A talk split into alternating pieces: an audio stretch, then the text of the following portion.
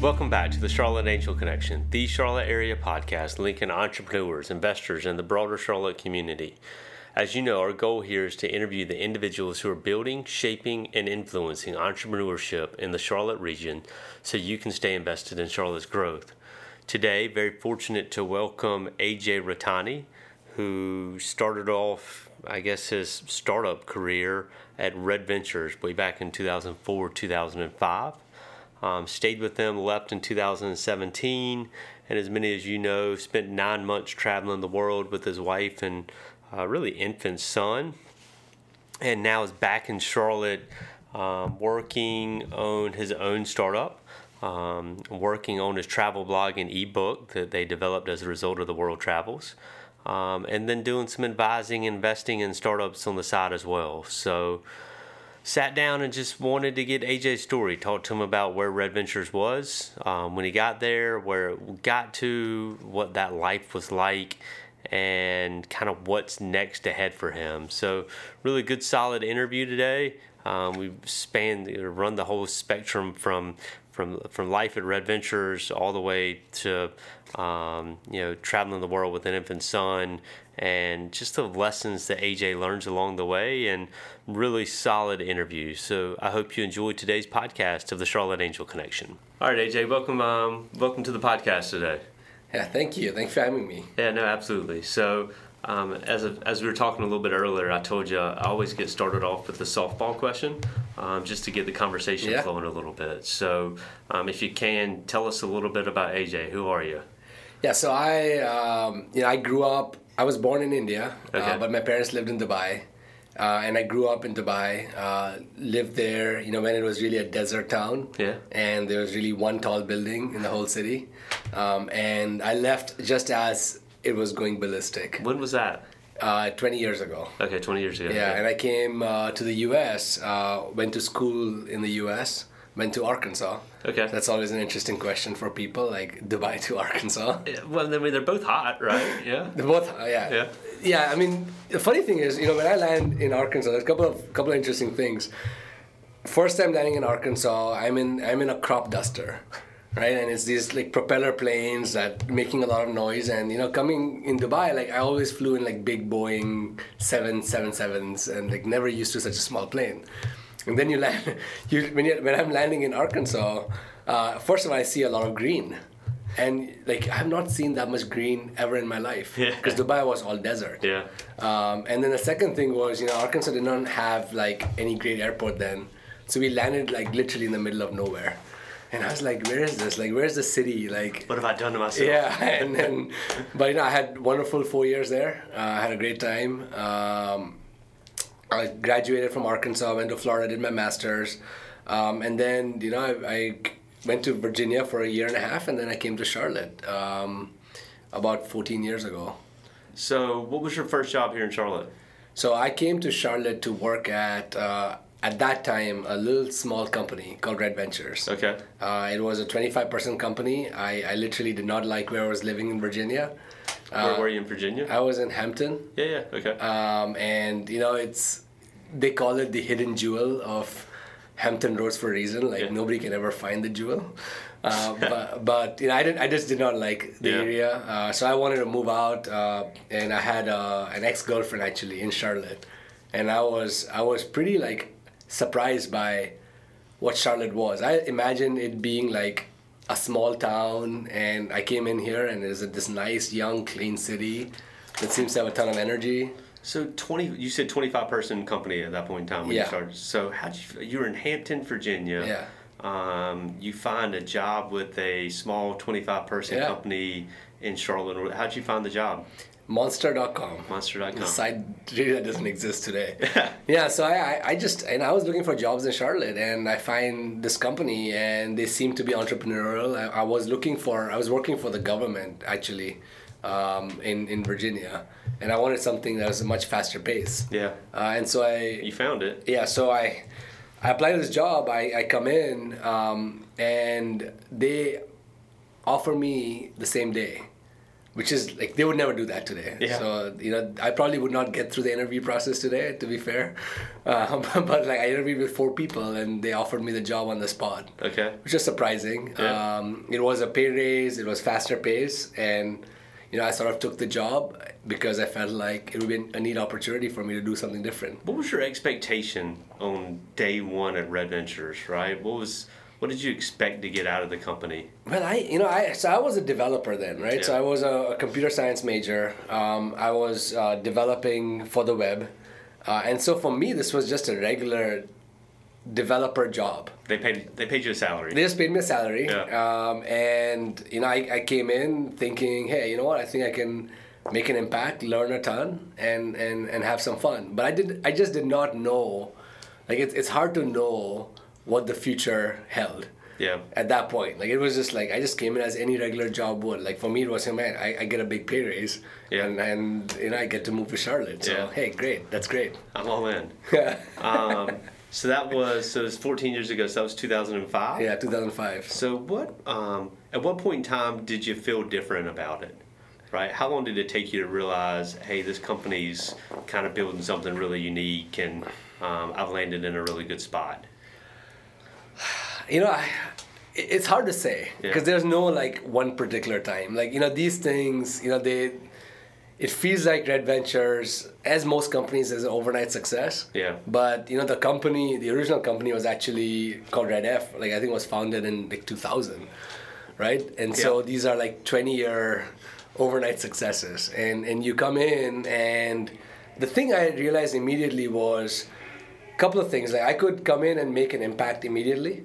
So I felt like you know I had real ownership of what I the domain I was given, and I could like do what I felt like was the best for the company.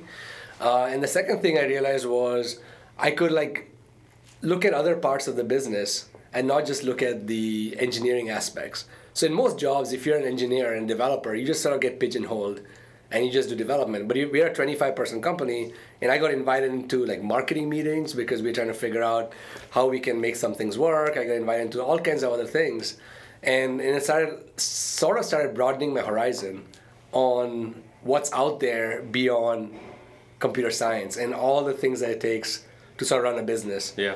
So I felt I felt super involved. I felt super like I could have an impact, um, and it was pretty obvious that you know like the business I was originally hired for, which is DirecTV, was doing really well. Yeah. Um, I remember this day. Uh, I believe like when we came, it was a couple of months after I came in. Like we hit hundred sales a day, right? Which was a big deal. And Yeah. so uh, Did you have like a bell to ring or something when you? I think there was a party or something. Okay. Like, you know, it was like a celebration. Yeah. And then you know, in a few months, we had 200 sales a day, right? And and so it's crazy like to see that growth. Um, and then like within, I think within a year, I was moved to a different business, and I was asked to lead technology for that business.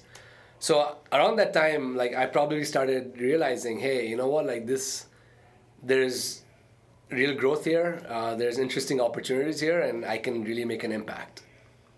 You go from a government job Yeah. to um, essentially a startup. Yeah. What'd you tell mom and dad back in Dubai? This is funny actually. That's a good. That's a really great question. so I so I was working for like the government job was with NASA, Okay. right? So you're working for NASA. You Yeah. for 25. So I was to be fair again. I, like I was working for a contractor who had a contract with NASA, Yeah. but I was working on projects with NASA Langley Yeah. uh, Research Center up in Virginia. So it seemed like a great job, right? So um, which is why the, the guy who hired me at Red Ventures was so excited. Like he got a guy from NASA, like is what he said. uh, but you know, like when you're in a government job, like one of the reasons I wanted to move was it was the pace was too slow. Yeah. Uh, I wasn't getting paid what I thought I was worth. Um, but when I told my dad, hey, by the way, I'm going to move in a job within a year and a half, like, you know, he is the conservative, like, even though he left his own job, which is funny, like, he's a more, like, why are you leaving so early? Like, this seems like a great opportunity. Like, why would you leave? And I'm like, look, I just don't like it. I'm, I'm to take on more pay and a faster pace. Yeah. Uh, and I, I knew from the start, like, I wanted something that was a lot more impactful and a lot faster paced. Uh, but their mom and dad, dad especially, was like not a not a fan. Not not ready for it. Yeah, he just like, and, and you know, and it's funny too. You, you look back now, and I remember when I met my uh, girlfriend, and now my wife. Uh, her dad wasn't a fan. It's like, what's this company, Red Ventures? Yeah. Like, you know, like her. So my uh, wife has an MBA, Yeah. right? So he's like used to, like big company names like IBM or like the Bank of America. Go get a real job. Yeah, like like who, why is like why are you like dating somebody who's working for this random like company out of Charlotte, North Carolina? Yeah, that's awesome. um, so I think I've heard you say it before that um, that you got lucky. Yeah. Um, and landed, you know, with the company that went from 25 to I don't even know how many employees they have, a boatload, right? Yeah. Um, have you ever flipped the tides and thought that Red Ventures got lucky by by finding you as well, um, and what that script means? Yeah, I, I mean, I maybe let me let me talk about that first point and why I think I'm lucky, and then I can That's fine. go on the go on the other side. Um, you know, I, I just I just look back and I think, you know, when when you apply for a random job on Monster, right, and you randomly get into this company of 25 employees, and a lot of random shit has to happen, that this company grows from 25 to 4,000 people. Yeah. and you have founders and bosses that give you the opportunity to not only grow but move beyond like being a computer science person right? Like so i got to run businesses i got to uh, do a bunch of other things and adventures. Like the combination of all that takes a bunch of luck Yeah. right? Like i could have gone to any other 25 person company and maybe we're at 40 employees today and i maybe feel like oh we've grown a lot but i would not nearly be at the same place i am. Um, which is why one of you know one of the biggest things i tell younger folks is always go for the rocket ship right? This is like sheryl sandberg. I think this is a story of sheryl sandberg with i think the google founders or whatever and they're like hey just jump on the rocket ship right? Yeah. uh, no no not not sheryl sandberg uh, marissa mayer Okay. it's yeah. Marissa Mayer Okay. who like she after MBA she goes and uh, she meets like I think Larry and and she has all these big offers and Google offers are less but more equity or something and and the uh, the the founders I believe say like don't be stupid just jump on the rocket ship Yeah. and then she does and the rest is history right um, so in that way I, I believe like I got lucky and I did not know I was on a rocket ship too which is probably different too like which is why it's even more lucky Yeah. um, but you know, I do. I mean, look, when I when I got the opportunity, I took advantage of it. I worked my behind off uh, when I was at Red Ventures. Um, I tried to learn as much as I could, and I do believe I contributed a bunch to their success Yeah. as well. So I don't like. I don't think it's just a one way street. Like you have to hire good employees, and uh, good employees will give you back as much as hopefully you give them. Um, so I have I have I have looked at that, but you know, like you know, I think it's these things are. I mean, there's a lot of luck for me personally, but like to build a company like this, it's a humongous team effort, Yeah. right? It starts from the top, and you just got to have a lot of great people at a lot of positions. So speaking of team, um, how do you? So uh, you went on. You're president um, of Red Ventures for a while as well, right? Um, which means you need to fill roles to help you continue to grow the rocket ship, right? Yeah. What did you look for when you were hiring folks? Yeah, it's a good question. So I mean, you, and there are probably two buckets of roles, but you know, like the so the two buckets are like you know you we look for some folks that are like purely generalists. Yeah. uh, that can you know I, I call them athletes that really can learn as fast as they need to. Like you know we don't like Red mentioned and this these things are changing as you get bigger. But most people when they expected at least when I was when I was there like you were expected to just come in and pick up stuff. And you're expected to dig in and learn on the fly Yeah. right? Like there's no real training program and um, you find the resources you need you ask the questions you need to ask and you sort of go to the races. So learning is a big thing. Um, i think the ability to fail and and be okay with that. Uh, you know when you move fast you're going to break shit and you're going to uh, make a bunch of mistakes. And you have to be okay with that. Um, i think if you are a person who probably cares and, and by the way I, this is something i've i've learned a lot about uh, myself as well. Um, if you care a lot about what other people think and you're going to be trying to play it safer, you probably are not going to do as well. Um, like, I think we want folks that are prudent risk takers. Um, you know, for the, the other type of role I was discussing, uh, you know, those are probably more specialists. Yeah. Like you know, like a really good technology person, etc. That was uh, as the company grew, right? Yeah, Where you started yeah. looking for specialists. And you started looking for specialists, but we also, even in these roles, you still look for folks that are willing to push the boundaries, willing to learn, um, that can go fast.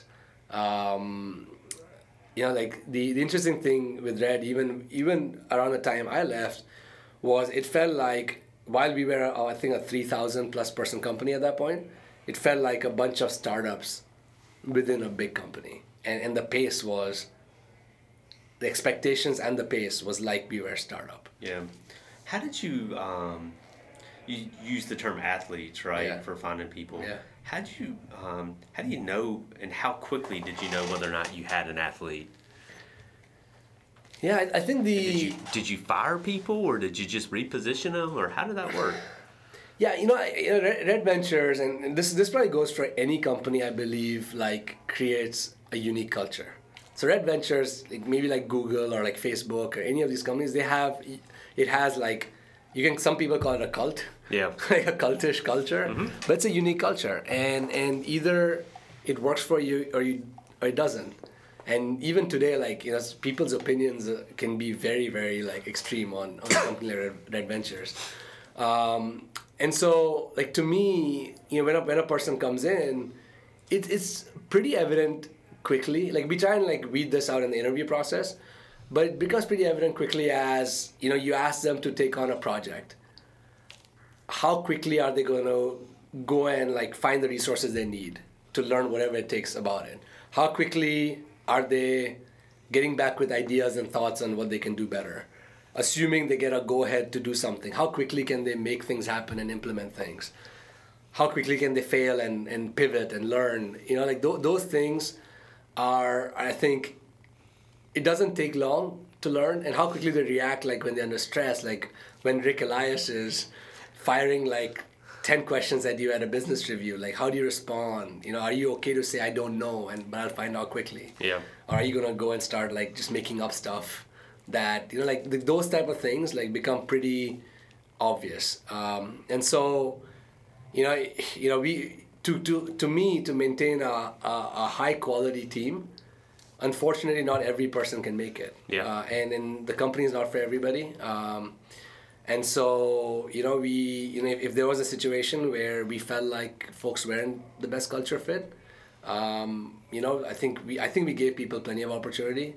Uh, but at some point uh, you have to have a conversation and say this might not be the best fit so why don't you go start looking for something else? Okay. And then we try and backfill with the next person. The next athlete. Yeah the next athlete. Yeah. Yeah. So how does a company change going from when did you leave I left. Uh, it's been almost two years now. How many employees were there when you left? About three thousand. Okay, so how does a company change going from twenty five employees to three thousand? Right? What's the what are the milestones of kind of change, um, or did it happen so fast that you can't even see them? No, I can, and I can. No, there, there, are things I remember from like early on um, that changed um, and you know, it's interesting because you try and keep. I think culture and building the culture is probably the most important thing like companies can do like when they're growing, because as soon as you start losing the cultural aspects of what made you successful, like it's all gonna fall apart.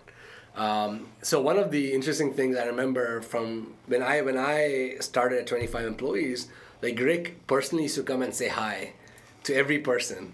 Like we, he used to like literally go at every cube and say hi um, and say good morning every day right? And, and as we grew like you know you probably not see ric for a month. Yeah. Because he had he was traveling he had to deal with all these different things. Um, so that's one thing like you know the, the founder and, and ceos and like, and all the, the senior leaders become maybe lesser and less visible and so it really becomes incumbent upon the divisions to feel like mini parts of red ventures themselves right? Um, the the other thing that starts happening is you probably become a lot more structured and more process. Like I just gave an example where I got hired the same day.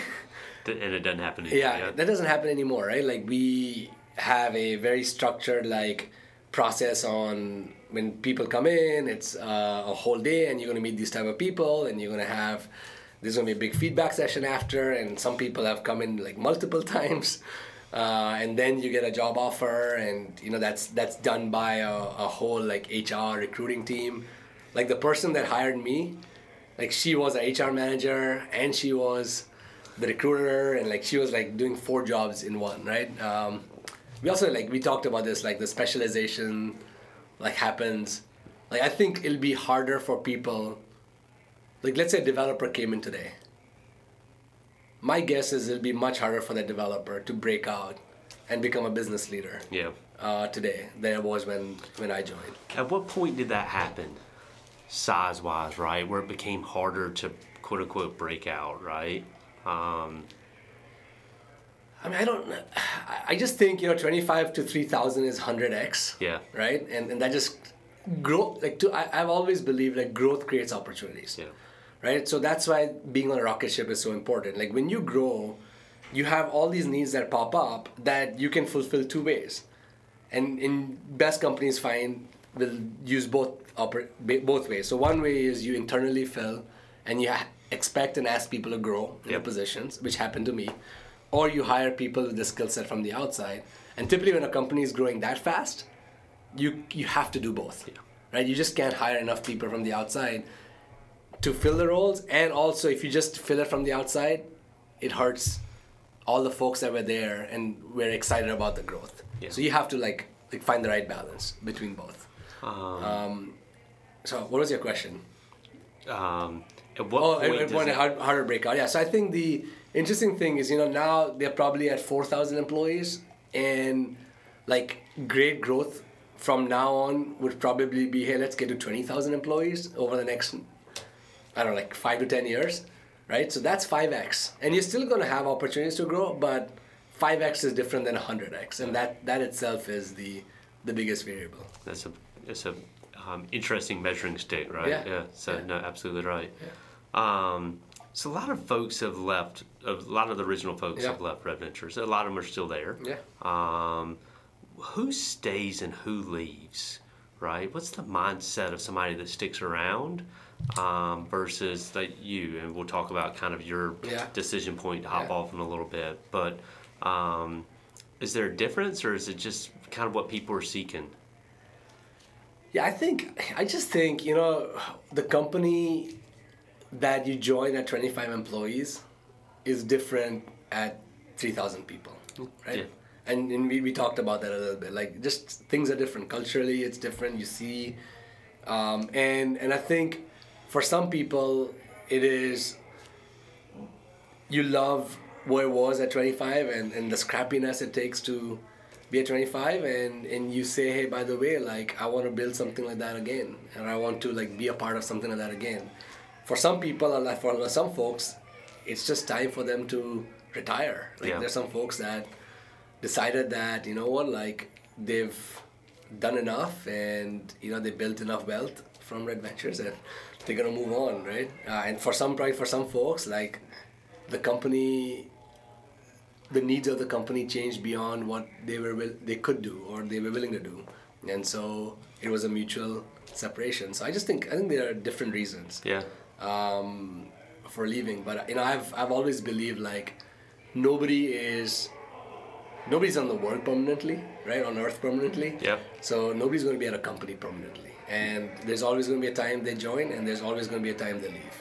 And I'm I'm always a big fan of celebrating people that leave, because it's people always celebrate when you join a company Yeah. like it's a big deal but i also think it's as important to celebrate when you leave because you're likely doing it for something that's great a good thing for you and you know and the company enabled you to get to that point and so i think that should be celebrated too Successes should always be celebrated, right? Yeah. and and generally leaving for something else is success at least for the individual Yeah. and and that should be celebrated Yeah, absolutely.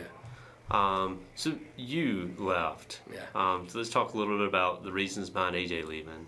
Um, at what point in time did you, you know it's 2019 now. Yeah. So um, you left two years ago. Yeah, So you left- 2017. You left in 2017. When did it start to kind of creep into the back of your mind that hey, I might want to get off the rocket ship? Yeah, so I, you know, I think you know, I would probably say it was, it was a long time coming, right? These these decisions are not, these decisions are not like made overnight. Yeah. But I probably started thinking about it to be fair, like 2014, 2013. Um, and I started talking to my wife about it and saying, look, I think, and you know, I'd, I'd probably done like 10 different roles at Red Ventures at that point, and I'd done everything from being a developer to managing a largest relationship to running a largest business. Um, and I told, I think I told my wife, look, I think I'm excited about, I have ideas and I'm excited about like sort of pursuing my own dreams and passion, right? Um, it took us probably a year and a half to like actually have the conversation with Ric. Um, and it wasn't an easy conversation by any means. Um, but you know, Red Ventures had given me so much. Uh, and so I gave, uh, and this is, you know, I've, I've talked about this. When I talked to Ric, I gave him a two year notice. So I said, look, I'm not going to be here forever, but, you know, I'm willing to be here for the next 24 months. And then my plan is, like in 2017, that I'm going to head out and do my own thing. Um, and so, so really 2015 to 2017 was me like sort of living my last two years, which was a, a unique experience too, uh, because you start appreciating a lot of lot more things. Uh, you care le- like you become a lot freer Yeah. because you know that you're gonna leave. So uh, I actually I actually think I perform better, like like uh, when when you feel like there's less. Less you care about. It's it's a weird feeling. Uh, but I spent the last two years, uh, and then I left in. Uh, so I was I was a CTO. Ric asked me to be CTO for the last two years, uh, which I did, and I left in June of 2017, end of June. When did you start planning your um, what was next? Right. So you took a nine month kind of Yeah. trip around the world. Um, so you give a 24 month notice, which has to be one of the longest notices ever. Yeah, Um, probably the longest yeah, in history. You, like you sit behind Warren Buffett, who's been trying to strategize his for the last ten years, right? Um, but that's not a bad Fair. person to sit behind. Fair.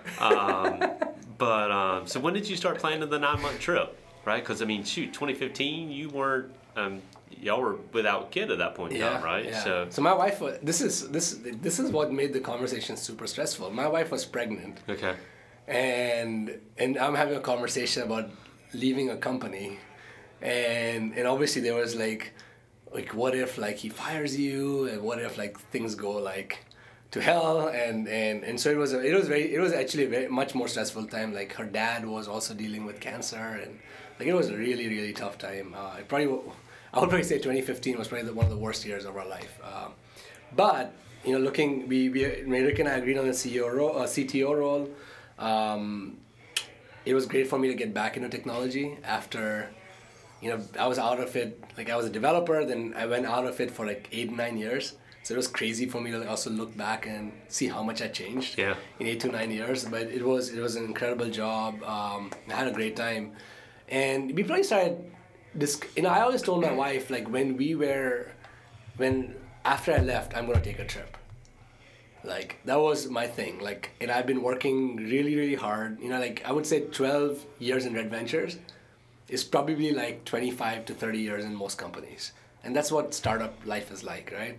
Um, and I was ready to just like take a break uh, and sort of clear my head completely. Because all you think and all you breathe is Red Ventures for 12 plus years, and I was ready for it, like to like really see what was there on the other side. yeah, And so yeah, I mean, you know, my wife like, she's now starting to believe like the things I say. Like she did not think this was gonna happen. She was like, okay, he's just talking about a trip, and by the time he leaves, he'll come up with something else. And yeah. We'll go to Disney World or something. right? yeah, and- and maybe take a small break, Yeah. and he'll probably work on something else, or a different opportunity will come about. Um, but I was pretty adamant, like I am leaving, and and so, yeah, we started planning. We actually started planning the trip probably in February uh, of that year of 2017 Okay. uh, Natasha I think got a panic attack when literally like she was like like oh my god like are we actually doing this like when we first like put out our itinerary like a, a sample itinerary on an Excel file like she was like oh my god I can't like believe like we're actually going to go through this uh, But yeah, we were, you know, we I left end of June and we left for a trip three weeks later. Well, it's that quick. Yeah. And then you were gone for nine months. And then we were gone for nine months. Okay. Hopefully, you've enjoyed the first part of today's podcast with AJ. Just wanted to take a minute and thank our sponsor, QC FinTech and Packard Place. They uh, do great things for the entrepreneurship community here in Charlotte. Uh, Packard Place, a great co working space, and, and really started off as the hub of entrepreneurship in Charlotte, and at least in my opinion, continues to stay there. Uh, QC FinTech obviously is in their accelerator program, class number 10. Uh, they graduate this June. Uh, please sign up to register to go watch their demo day. Their demo day is a free event. It's on their website. You can find it on qcfintech.co. You can also register for the full day event, which is a, a full day of just great content in the venture early stage capital world. Um, I don't think you can go wrong by carving a day out of your life and listening to the innovation, the thought process, the investments, and things like that that are going on in early stage startup world. So highly encourage you to to take that day, go visit the website. Also continue to pay attention to you know as we rolled out our new blog. Um, we should have a new event in June. Um, our next event will likely be a live podcast, in essence, live for the audience. We will record it and then push it out as a podcast. I'm having conversations right now with a couple different folks that I think you'll find really interesting. And now back to the interview with AJ. Hope you enjoy. Um, you get back to the U.S. Um, when you get back, you kind of settle back in. Do you immediately start? Do you miss the Red Ventures at all upon return, or how did you kind of Yeah. find your new cadence? I mean, I'll, I'll say it's, I don't think this is controversial, but I, I have no regrets Yeah. about leaving Red Ventures. Like, not not one at one point did I feel like that was a bad decision, I, or I have felt so far. Um, yeah, you know, it's, it's interesting. Like what I what I've realized mentally is it is actually leaving when you leave a company and you've done and when you've done all the things you've done at Red Ventures and people like tie you and your identity to that company like there is this weird sense of pressure that like i have to go and do something big next right like literally like you know there were rumors at red ventures and this i heard this from somebody that i already had my next billion dollar company idea i'm like i'm freaking taking a nine month trip like Yeah. I had- Congratulations, yeah. yeah if i had the idea like wouldn't i just like go and start working on it and you know and i, and I took that pers- and i took this pressure on myself. Like even when i was traveling initially like i felt like i needed to figure out what's next. And at there was some point within the trip i just said look i'm not i didn't take this trip because i wanted to go and build my next company. I took this trip to take a break. And you know what? Maybe other people might be expecting something out of me but i'm to do what's what i'm what makes me happy. And so i i decided to stop worrying about what's next. I said i'm to come back to charlotte and take my time settle back in and then you know figure out things that i get excited about things that i'm passionate about and and start working on small ideas that potentially could become big someday Yeah. um, and you know, I'd made, I'd made a list of ideas. Uh, like I literally made a list of 120 ideas, and I'd whittle like this is all the stuff I'd done. I'd whittle them down to like my top five ideas. I did this before I left on my trip, and then I come back from my trip, and I'm like, you know what? Like these ideas could all be, and some of these five ideas I think could be billion dollar companies. To Yeah. be fair, but I, but I just don't think I'm that excited about them. Like I do them because they might make me money, and and I'm I'm certainly confident that I can execute and make it happen, but like I want I wanted to go after things that I wake up and I get excited about and where and I've realized this now working on some of the things I worked on that where grunt work doesn't feel like grunt work because you love what you're doing. And it's the first time in my life I've actually felt pas- that passionate about the problem I'm trying to solve Yeah. that uh, problems I'm trying to solve that like you can push through all kinds of things and, and push through tough days and, and there's plenty of ups and downs when you go about trying to build something. So you get back in 2017, you kind of slowly kind of process through some of this on your trip as well as when you first get back. How long, um, how long did it take you to kind of slowly settle in to what you're doing now? Yeah, so I, we, we when I got back, you know, we had to put our son in daycare. Yeah. Um, because like we both realized like my wife wanted to find a full time job, um, and I wanted to work on a couple of ideas that I felt I would be excited about, and you know, and see what it would do initially. Um, and so it probably took us, I would say like sixty to ninety days, like to really like we had to we had to go through potty training. My at that point he was two years old. Yeah. Uh, coming back. Uh, it's funny because that was probably the worst thing I did as a parent. Uh, potty train, it was so frustrating, and, and typically I'm very patient with things, and this was like the worst. Yeah. Uh, so you go through all those things, and then I decided to find a co-working space where I could like really spend my days and you know, meet other people that were working on similar ideas. Um, so I joined that, and you know, and then and then I started sort of working on two ideas that I felt, and I call them passion projects, um, because I felt like those were both projects that I were passionate about, and I would start and see how they would do, and then see where they would go, and my goal was to give both those projects a decent shot, and if they worked out, great. If they didn't work out, then I would find something else that I'm passionate about. But I was I was willing to be patient. Like I was not. I need to go and start like doing something tomorrow. Yeah. Yeah. So what's uh, what won? You had two projects. Yes. Which one won? So the first one, and this is fun. This is an interesting one that came about from our trip. Yeah. So we traveled the world with a two-year-old, and you realize a couple of things very quickly. Number one, almost nobody with kids travel the world, right? Let alone travel much. Yeah. Right? Especially with young kids. Yeah.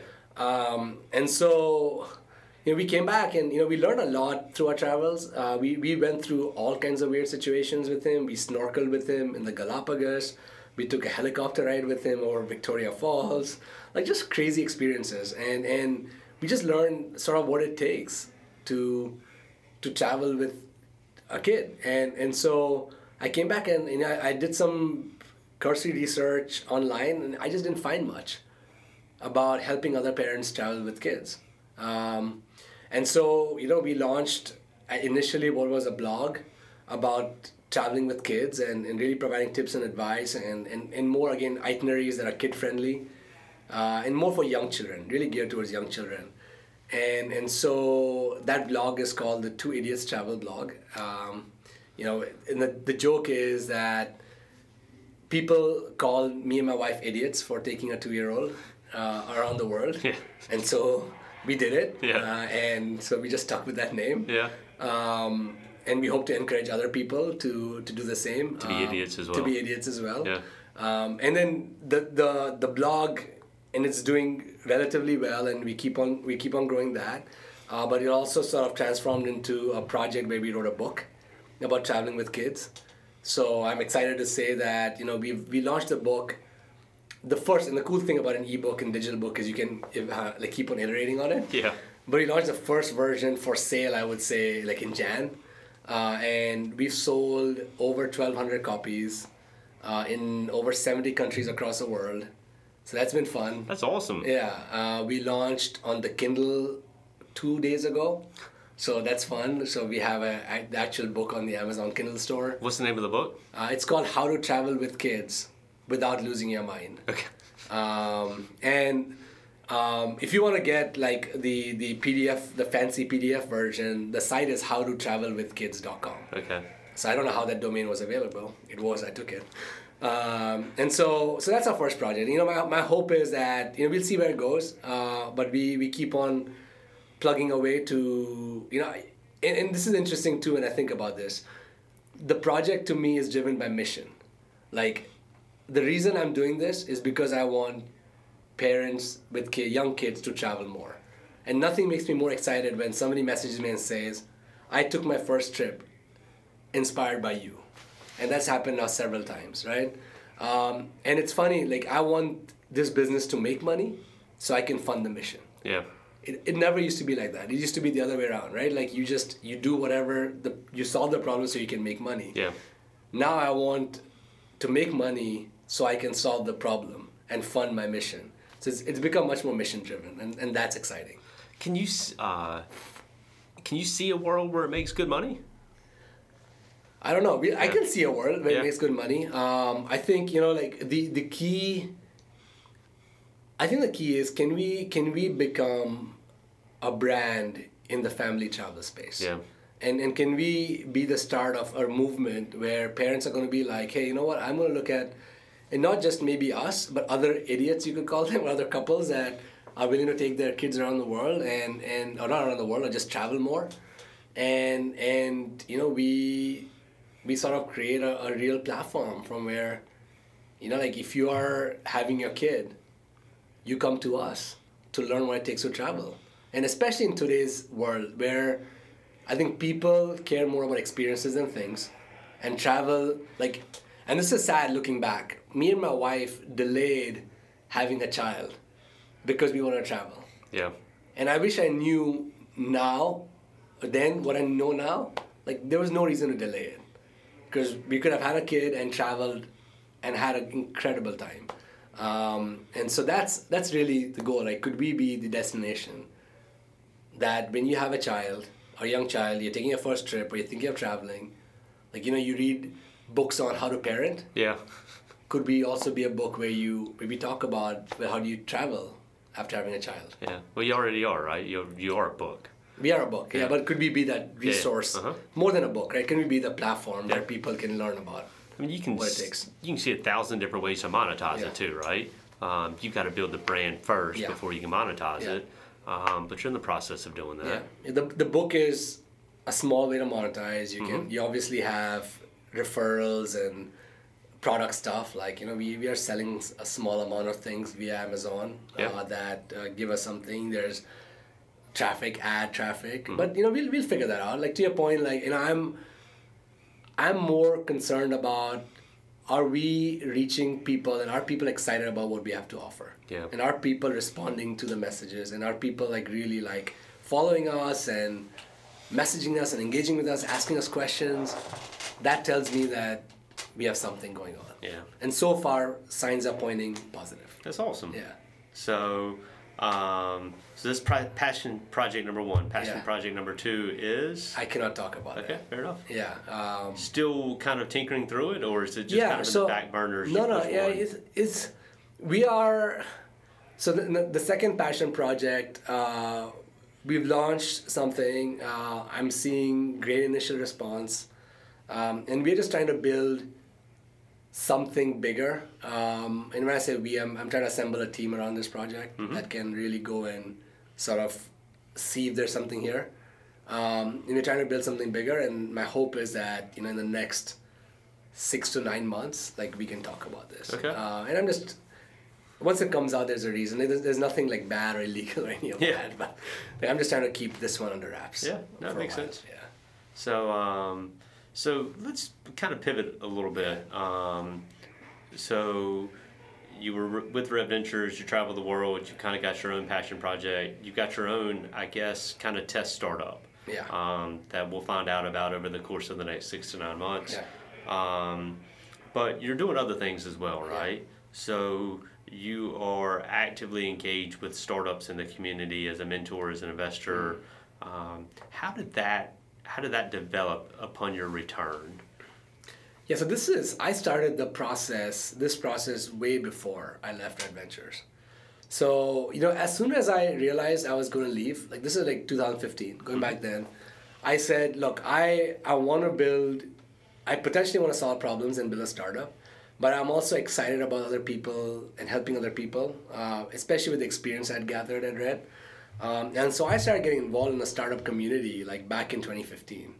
In fact, uh, I think the first person I probably met uh, and who helped me connect to a bunch of people was Betsy Itleby Uh-huh. from Tech Talent South. Right next Um, door here. Yeah. Yeah. And I, I actually like messaged on LinkedIn just randomly saying, hey, by the way, like you seem like a great person to know, and and and she was very very she was great about it, and and we become really good friends since. Um, and so I just started building those relationships a couple of years ago. Um, and you know, through those relationships, I met Dan Roselli, I met a bunch of other folks, and and they connected me to startup folks that thought they thought could benefit from my background and, and what I'd learned at Red. Um, and I think in 2015 or 2016, uh, I sort of somebody asked me to be an advisor, uh, and I, I also went up to Raleigh and met a bunch of uh, folks there, mm-hmm. like Lister Delgado and okay, yeah. and a bunch of uh, other folks in that ecosystem, a bunch of companies in that ecosystem, and then uh, I think uh, it was called Pack Purchase back then, now called Canopy. Um, Hunt Davis asked me to be an advisor uh, for his company. So that was my first advisory, okay. official advisory role, uh, which I took on, and then um, I guess I got introduced to um, 2U Laundry in Charlotte, and they asked me to be sort of the second those are two those are two advisory roles I sort of took on before I even left on my trip. Um, and then you know, so I, I took a trip. I sort of basically said no to everybody. Yeah, I'm gonna uh, be gone. Yeah, I'm gonna be gone, and yeah. I'll be completely useless. Yeah. So I don't plan to advise you when I'm gone. And then when I came back, uh, I was immediately asked uh, to jump on the advisory board uh, of a couple of companies. Uh, one in Charlotte called AdShoppers, mm-hmm. uh, which I accepted. John West is a really good friend of mine, um, and it's been great working with him. Um, and then a person I knew in uh, Charleston, um, and um, called Boomtown. The company is called Boomtown. Yeah. Uh, R.Y. Greer, he's also a very good friend of mine, and I'd known him for many years since Red Ventures. Um, and so he asked me to join as an advisor as well. Um, and so I decided, like, you know, after I come back, I'm going to basically allocate, I, I, call it a day a month for advisory uh, board stuff. Uh, and so, you know, I've, and I, I also put a limit on a max of three companies I'm going to advise at one time. Okay. Yeah. Um, talk about what you mean by advising, right? Um, you're sitting on the boards, you're doing it ad hoc over coffee. What um, what's your engagement look like, AJ? It depends. it, it really depends. Uh, it, it really depends on what the founders need and, and what the CEOs need. Um, the way I think about it is, you know, my, my skill set now is pretty general because I've done like things from, from technology to product to uh, marketing to managing large organizations, yep. whatever, right? Um, and every every founder asks for something different. Um, so a good example is with with John. Um, you know, we meet up for lunch or drinks like once a month or so, and mm. then he wants me to come to his board meetings. Okay. And that's what I do for him. Uh, for the guys in, in Charleston, you know, they, they had a specific problem that they were trying to solve. Um, and like my background like played really well to that specific problem. And so I've spent most of my energy helping them solve their problem. So I provided feedback on like strategies they come up with and say like here's what you know what I've seen and, and what things you should consider. Um, I've helped them find talent uh, that can help them solve their problem. Um, as long as you know my, my commitment, and this is what I've told them is my commitment is no more than two to three hours a month. Yeah. So on average, right? So as long as we can stay within that, I'm happy to do whatever it takes. Like I have no like. I don't have an ego about like you know like if you want me to interview somebody, because I have done it before I interviewed interviewed before. I'm happy to do that. Yeah. Like I'm happy to you know, as long as it stays within the time limit. Yeah. Yeah. What? How do you? Um, do you do it for free beer? Or do you? How do you structure that part of it? Um, and I'm gonna assume it's different with with each company. Yeah, well. I, I've so I've come. So my model, especially seeing what I saw through Red Ventures and and what growth can create, right? I, I've I've just come to a blanket conclusion that the only true way to build wealth is through equity. Okay. Um, unless you're some somebody who can charge like five thousand dollars an hour or something ridiculous. So you're not charging five thousand dollars? No, I'm not charging five thousand dollars an hour. Um, it's good for the startups, yeah. That, right? Yeah. no, so no, I, look, I'm I'm I'm open to like if, if anybody wants to grab a beer with me, I'm I'm happy to do that for for anybody, right? Uh, but if you want like three hours a month of my time, that's that's a lot to ask for because at the end of the day, time is the most valuable thing you can have. Yeah. And so whenever it gets to a point where people are like, look, we want you to be consistently involved with our company. We want to make it public for whatever reason. We want you to come to board meetings. Yeah. That's when we start talking about like let's structure a deal. And in the two parts to it, right? So from their end, they define the expectations.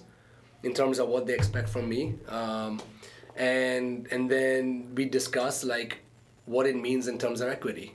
So typically, it's a small amount of equity that vests over a period of anywhere from 12 to 18 months Yeah. or so um, and yeah and and my hope is that there's a chance that some of these companies go to zero like that's the reality of being a startup Yeah. even though most of the companies i'm working with all of them have like revenue and a real business model A little more mature. yeah, more a little bit more mature because I think you know my sweet spot at Red Ventures was you're at a, a decent stage and you're like looking to grow right dramatically, and that I can help you with that, uh, with that, um, and so yeah, my hope is some of these companies make it big and the equity pays out well over time.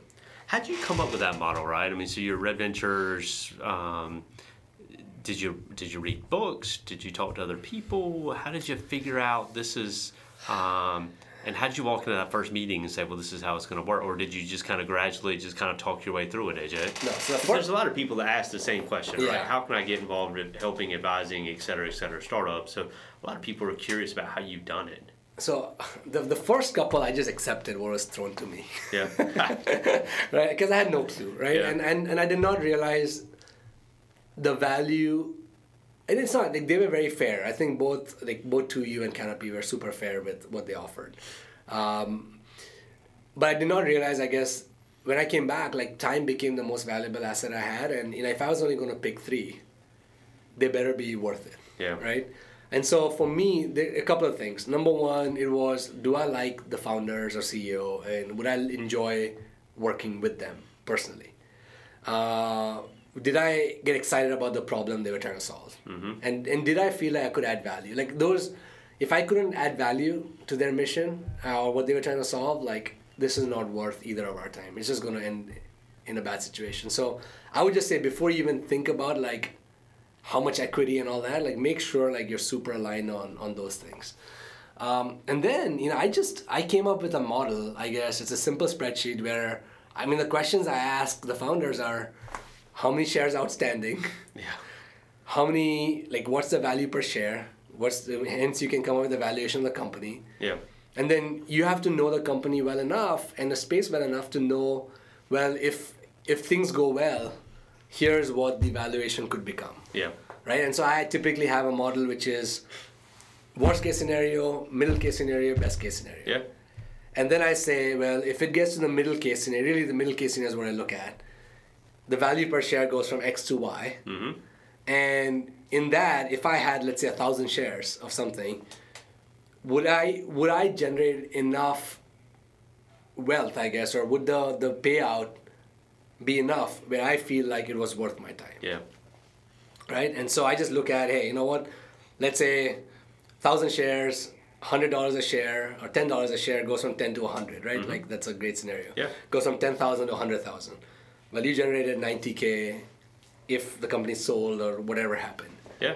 Would ninety k be worth how much time I'm putting into this, right? And, and that's a simple calculation: three hours, three hours a month times twelve months. Let's say thirty-six months Yeah. is that worth for 36 months 36 hours of my time is it worth would a 90k payout be decent Yeah. or not so that's that's how I, I think about that and so eventually as you as you become if somebody wants to be an advisor you're going to think about what's what is worth to you right?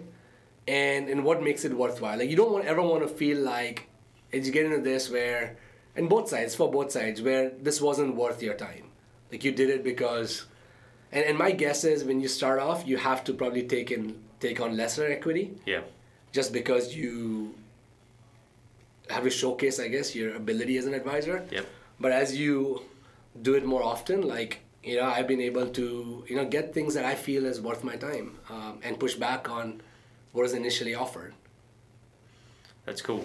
So, Um, so you invest. I mean, essentially, you're investing in these companies with your time, right? Yeah. Um, which, to your point earlier, is as valuable as a resource as any one of us have. Um, have you also participated in any um, direct investments, or has it mostly been with your time so far, AJ? No, I've done, I've done some direct investments. Yeah. Uh, my first two, I've gone to zero. Okay. Um, and I, in fact, and this is and this is a hard lesson to learn, right? Like when crowdfunder, I think that's crowdfunder.com. Yeah, when they came out, like, and all these companies started listing on crowdfunder, and and you have to be accredited to do that and all that. And so I, I get excited about two companies and I put money in, and, and they literally both flame out. Yeah. Um, the third one is probably gonna at least triple or quadruple. So I'm gonna make at least You'll what I put money back, in. yeah. At least I, I don't know if I'll make a return, but then ever since then, uh, I've decided that a couple of things. If I'm going to invest, uh, I'm going to only invest in um, like funds. Mm-hmm. So like funds that invest in other companies. Um, so like I, you know, I, I'm on AngelList, for example, and they have funds that invest in like Y Combinator companies, like stuff like that. So I'll, I'll go down that path, um, or I will invest alongside advice. So if I am if I am being an advisor to a company that I believe in strongly, I'm happy to push put some of my own chips also on the table from a, a financial standpoint. So with 2U, I sort of did both. Yeah. I put I invested money in and I and I invested my time. So if you feel strong enough to commit Yeah. your time, you'll feel strong. You may feel also strong Yeah. enough to commit some capital to it Yeah. as well. So I think I think if I do individual companies, it's probably just going to be companies that I I am also on the advisory board as a part of the process. Yeah. Because I also feel like then I have a little bit more control. yeah. Insight. Yeah, it's not just like hitting darts. Yeah. And then hoping for the best, right? Like I think I think the like the lesson for me is you know the pitch decks always look great Yeah. and and the stories always seem great and you know the companies I invest in both of them had existing revenue seemed to have a ton of runway um, but like the reality of this world is you're probably going to hit like at a lower batting average especially if you want the lower valuations right like i'm talking about like five to eight million dollar mm-hmm. pre-money valuations Yeah. you're going to have a much worse batting average and then for the companies that have the 25 30 40 million dollar valuations that are going to have good batting averages you're barely going to put a dent they're probably not going to, even going to take you Yeah. because it's going to be too small of investment so Yeah. So i think that's just be aware you're going in this world you go there's a big chance to don't risk everything on one Swing and miss. yeah don't yeah yeah you're going to be okay, be okay with losing it all and be okay with having one or two succeed out of 10 or 15 you invest in Yeah. What um what do you think you learned along the way at Red Ventures that not think what did you learn Yeah. along the way at Red Ventures that kind of gives you um, I don't know maybe um, rather than batting 300 or rather than batting 100 like the guy at Bank of America does you bat 250 or 275 right? Uh, how do you go from minor leagues to major leagues as far as kind of identifying talent? What do you look for that they might not look for i guess is what i'm getting for aj just from, from a talent perspective? Just talent when you because you're you know when you're talking about advising a company you're committing your time right yeah.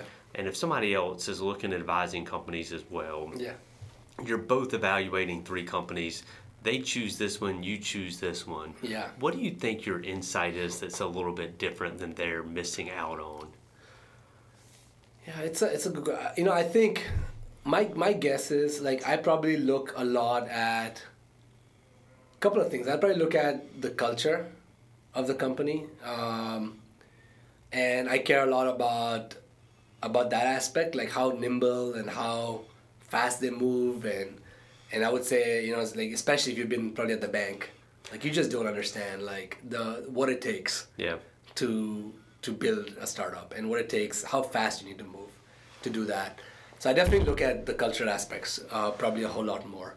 Uh, I probably also just based on my technical product background, like I think I spend more time understanding the technology and, and the product and, and the problem that they're solving and, and really try and get an understanding of whether this product and where and, and combined with the nimbleness and the ability to like change the product over time, like can that be a, a decent fit uh, in the market long term? Like, those are probably the two things I think my experience has taught me that I apply to these things.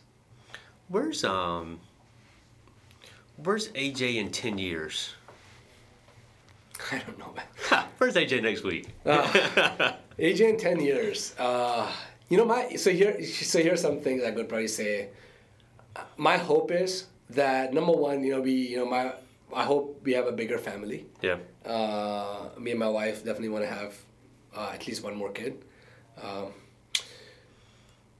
my hope is that I'm still working on things I'm passionate about and mission based, um, and I'm not chasing money for the sake of money, but there's a real like mission behind it.